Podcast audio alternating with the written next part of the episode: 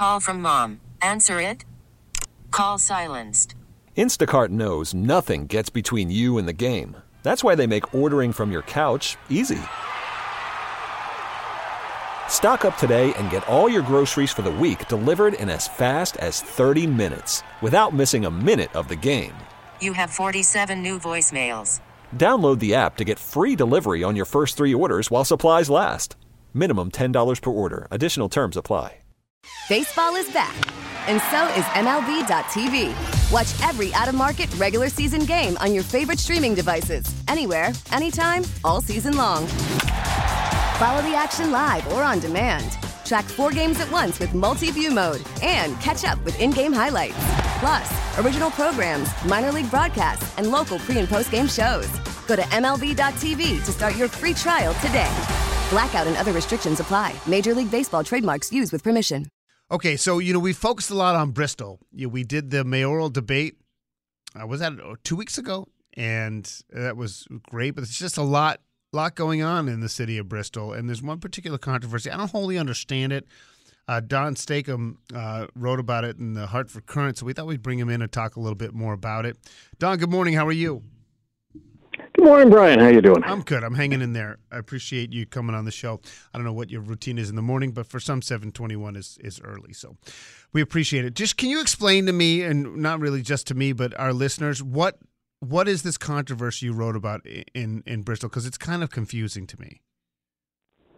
So one of the uh, the town council candidates, an incumbent, Andrew Howe, put up on uh, Facebook um, a, a post condemning um, a school board candidate, which is not uncommon uh, as you get into October, closer to election day. But this was against somebody in his own party uh, on the Republican side, uh, Jennifer Van Gorder, uh, who is uh, going to be elected to the school board because she's running in a non-competitive race. She's uh, effectively filling a uh, a partial vacancy of a term, so she's essentially assured once the the town committee put her on the ballot, she's essentially assured of getting elected. Uh, but he put up this post saying uh, anti-Semitism and any other forms of religious intolerance have no place in the city, and certainly not on the board of ed. I stand against these views and disavow Jennifer Van Gorder as a candidate on the Republican ticket. And then I uh, does she have another, a, does she have a history of saying stuff, or has she done anything? Like, is this is there a basis? She had put up uh, something on Facebook two years ago uh, that uh, resurfaced. Um, she had taken it down, I believe, in the meantime. Uh, a uh, this was during the uh, the height of uh, pandemic restrictions. Uh, she was a has been a very outspoken opponent of mandatory vaccines, mandatory masks. She put up a meme. Uh, it's a yellow uh, Star of David, uh, circle around it with the words "scamdemic, jabby, non-compliance," and in the middle, uh, where uh, during the Nazi era the word Jew had been put in, is the word COVID. Uh, after being confronted about that, she wrote an apology on Facebook saying she didn't understand its signi- uh, historical significance uh, and did not mean it to be anti Semitic and took it down. Um, she has nevertheless gotten uh, quite a lot of opposition from Democrats and Republicans alike uh, over the way she's addressed this issue. Okay, so he goes after her in the party. So what? What's what's going to be the? res- Is it just some some infighting in Bristol, and there's nothing really to see here, or is there? Is it going to have an impact on the mayoral race? Or is it you know? Is it going to give an opening for Scott Rosado? I mean, what what's the deal? Well, it's an interesting issue because not just Andrew Howe, Cheryl Thibeault, another incumbent uh, on the council, has also disavowed her. Uh, I don't believe those three will be knocking on doors together uh, at any point during the campaign. Uh, there are also a few members of the Board of Ed from the Republican side who uh, have disavowed her. There is a contingent of Republicans who say she should never have been given that position. They blame uh, the mayor, Jeff Caggiano, and the uh, RTC uh, chair, Whit Betts, the former state legislator, for pushing her candidacy and getting her selected over a candidate they wanted. They blame they believe would have been less controversial. It won't affect the election on her race again because she she gets one vote, she's in. it may elect it may affect the mayoral race because the Democrats are certainly using this issue uh, is going after uh, racism being tolerated in the city.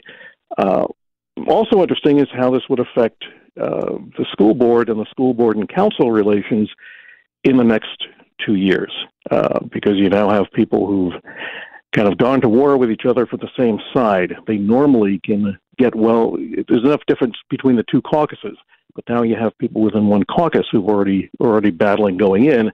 That can make the actual work of getting the, the school system operating, uh, getting city hall operating, uh, and cooperating during budget seasons, especially, can be difficult if some of those are not talking to each other well. Hmm. So we'll keep an eye on that. It's just wow. Okay, Don Stacom of the Hartford Courant joining us here on Brian and Company. I did want to get to another piece because we're talking to the governor a little bit later this morning, and we're talking actually with um, Sandy Terenzi and Mike Price from the, a real estate agent. So, you know, real estate's a huge thing for a lot of people in Connecticut. Housing uh, is unaffordable for many. It's not even accessible for others. Uh, can you just talk a little bit about the this development in Canton and why, when it was sort of the plan was proposed on the calendar, why why it's significant? Canton, I believe, is the first town in the state to set a minimum uh, requirement for new multifamily housing developments, uh, and that's primarily apartments. Could apply to condos, but really it's going to be apartments. Um, that requires, uh, I believe it's 20% uh, be set aside as affordable housing for new projects. That took effect October 10.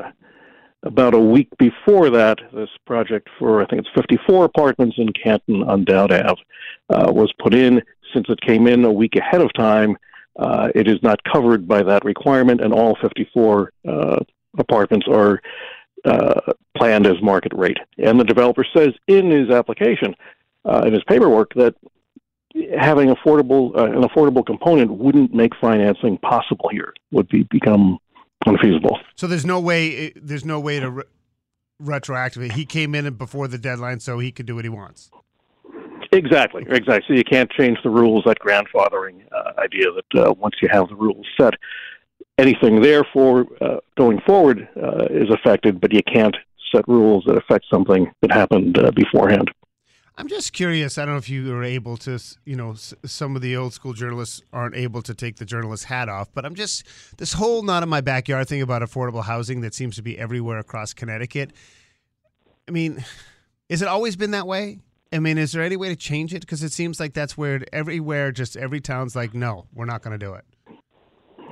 Well, sort of the history of, of zoning, right? And then, then many would argue that was the point behind zoning. There are some suburbs in Connecticut that have minimum two acre zoning. You could say that's about affordable housing. You could. It's also been described as as racist uh, to keep out poor people, to keep out minorities, uh, so that wealthier suburbs can be enclaves for at least the upper middle class, if not above. Yeah, I just I think that something you know something needs to give at some point, or we're going to have a, a you know even bigger problem than we have now, which we have a big problem. Don, we appreciate it. Uh, really, really good stuff. Thanks for breaking down Bristol. I was really confused, and now I'm I'm, I'm less confused. So I appreciate it. Brian, thanks so much. All right, Don Stacom from the Hartford Courant joining us here. You can get all of his stuff at the at courant.com. Baseball is back, and so is MLB.tv. Watch every out of market regular season game on your favorite streaming devices, anywhere, anytime, all season long. Follow the action live or on demand. Track four games at once with multi view mode and catch up with in game highlights. Plus, original programs, minor league broadcasts, and local pre and post game shows. Go to MLB.tv to start your free trial today. Blackout and other restrictions apply. Major League Baseball trademarks used with permission.